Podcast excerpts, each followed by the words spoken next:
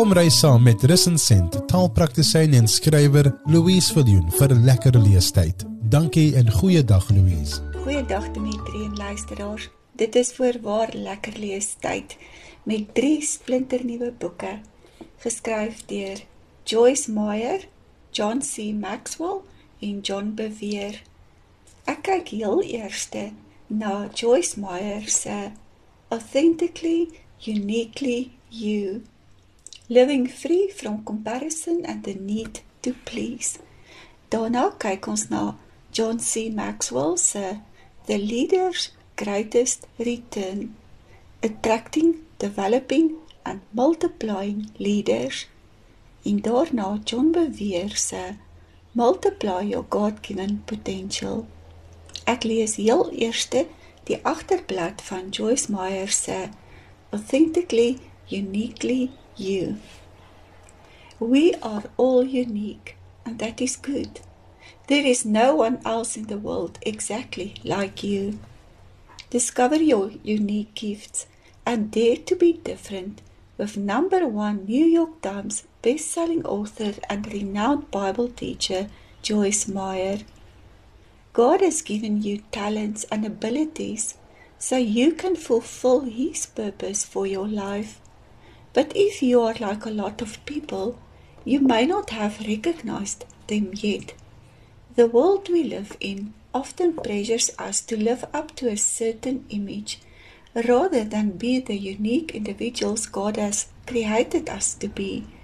So let God show you what's special about the way He made you. Become authentically, uniquely you because God is never going to help you be anyone but yourself. He loves you just as you are. Let God use you with all your strengths and weaknesses and transform you from the inside out to do something more wonderful than your wildest dreams. Joyce Meyer is one of the world's leading practical Bible teachers.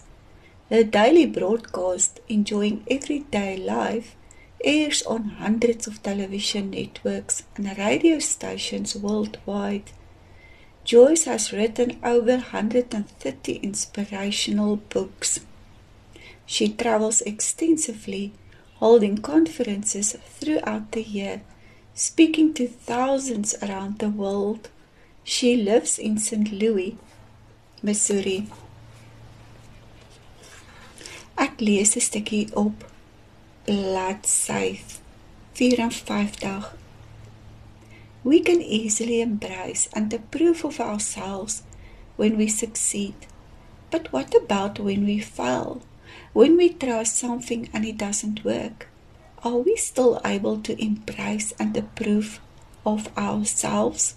If not, then we will never enjoy emotional stability because our opinion of ourselves will change based on how well we are or not doing each day. I would venture to say that most people who have accomplished great things have failed many times on their way to success. According to various sources, Thomas Edison said he failed his way to success. I have heard and read on several occasions that he made approximately 2,000 attempts to invent the light bulb and failed repeatedly before he succeeded. Now, though, when you ask people who invented the light bulb, they will say Thomas Edison. He is remembered for his success, not his failures. Sometimes our mistakes can be turned into something useful. Dit is dan Joyce Meyer se Authentically Uniquely You. Nou kom ek by die volgende boek, John C. Maxwell se The Leader's Greatest Return: Attracting, Developing and Multiplying Leaders. Hierdie nie-fiksieboek is propvol wenke en raad vir die leiers van vandag. Ek lees op die agterblad. What is the greatest return on a leader's time? After leaders have invested in their own leadership growth, what is the best way to accomplish their vision and grow their organizations? develop leaders. The more leaders an organization has and the better equipped they are to lead, the more successful the organization and all of its leaders. Number one New York Times best-selling author John C. Maxwell is often identified as the most influential leadership expert in the world. In the last 25 years, he has grown from equipping a handful of leaders in one organization to developing millions of business, government, and non-profit leaders from every country around the world. In The Leader's Greatest Return, Maxwell shares the most important lessons he has learned about the leadership development process over the last quarter century. century. He instructs readers in how to recognize potential leaders, attract leaders by creating a leadership table, work themselves out of a job by equipping and empowering leaders, position leaders to build a winning team, and coach, coach leaders to higher levels and make them leadership developers themselves. This is where leaders really experience the compounding value of developing leaders and go to the highest levels of leadership themselves. Anyone who wants to take the next step in their leadership, build their organization or team today, and create their legacy for tomorrow needs to read The Leader's Greatest Return. John C. Maxwell is number one New York Times best-selling author, coach, and speaker who has sold more than 31 million books in 50 languages. Hierdie boek is van waarde. U kan dit gerus aanskaf as u in enige leiersposisie is. Gaan u geweldig baie daaruit leer. Dit is lesersvriendelik opgestel en sodat 'n mens regtig die die hart van God ook leer ken vir leiers. Die volgende titel is John Bevere se Multiply Your God-Given Potential ook 'n nuwe fiksieboek, propvol wenke en raad.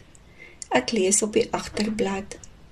Let's hold nothing back and die empty, pouring ourselves out completely as a gift back to God. This is when we'll truly come alive and experience life to its fullest. Do you ever feel like a spectator in God's kingdom? Perhaps you know there's something you should be doing but you just can't pinpoint it. Most of us want to make a big impact with our lives, but struggle with questions like How can I be sure I'm not missing God's will for me? What role do my unique gifts play in building God's kingdom? How do I make sure I live up to my God given potential? Is my calling less significant if I'm not in ministry? How do I balance resting on God's grace with meaningful actions for His kingdom? How do I break fear and move forward even when it feels uncertain and risky? In this profound book, best-selling author John Bevere relies on a careful exploration of scripture using powerful stories to help you think differently about your calling and why it's so important to God. As you turn these pages, you'll be empowered to multiply your God given gifts and step into your potential. If you are ready to trade in action for greater purpose, your journey becomes here. Begins here. John Bevere is an international speaker and best-selling author known for his bold and uncompromising approach to God's word. Hierdie boek het ook diep in my hart geraak. Multiply God your God-given potential. Weet maar net wat die potensiaal in jou is met die talente wat God jou mee geseën het hoe jy dit kan vermeerder, hoe jy ander daarmee kan seën. Al drie hierdie boeke is die moeite werd om te lees. Dit stig en bou jou. en help jou om God se koninkryk te verkondig. John beweer se multiply your God-given potential. John C. Maxwell se The Leader's Greatest Return en Joyce Meyer se Authentically Uniquely You. Hierdie drie boeke gaan jou help om die beste weergawe van jouself te wees en om God daardeur te verheerlik. Tot volgende naweek, dan kom bring ek nog 'n paar boeke en ons gesels lekker saam daaroor. Totsiens. Hierdie insetsel is moontlik gemaak deur @radio.live. Kry 'n kopie van Louise se boek Gesinstyd met God. In hierdie boek gee Louise praktiese wenke oor hoe om gesinstyd met God spesiaal te maak en stel opwindende aktiwiteite voor vir die hele gesin. Daarna volg 52 oordeenkings wat gesinne weekliks kan deurwerk. Besoek lapa.co.za om jou kopie vandag nog te bestel. Kuier weer 'n volgende keer saam en luister na lekker leestyd op @radio.live.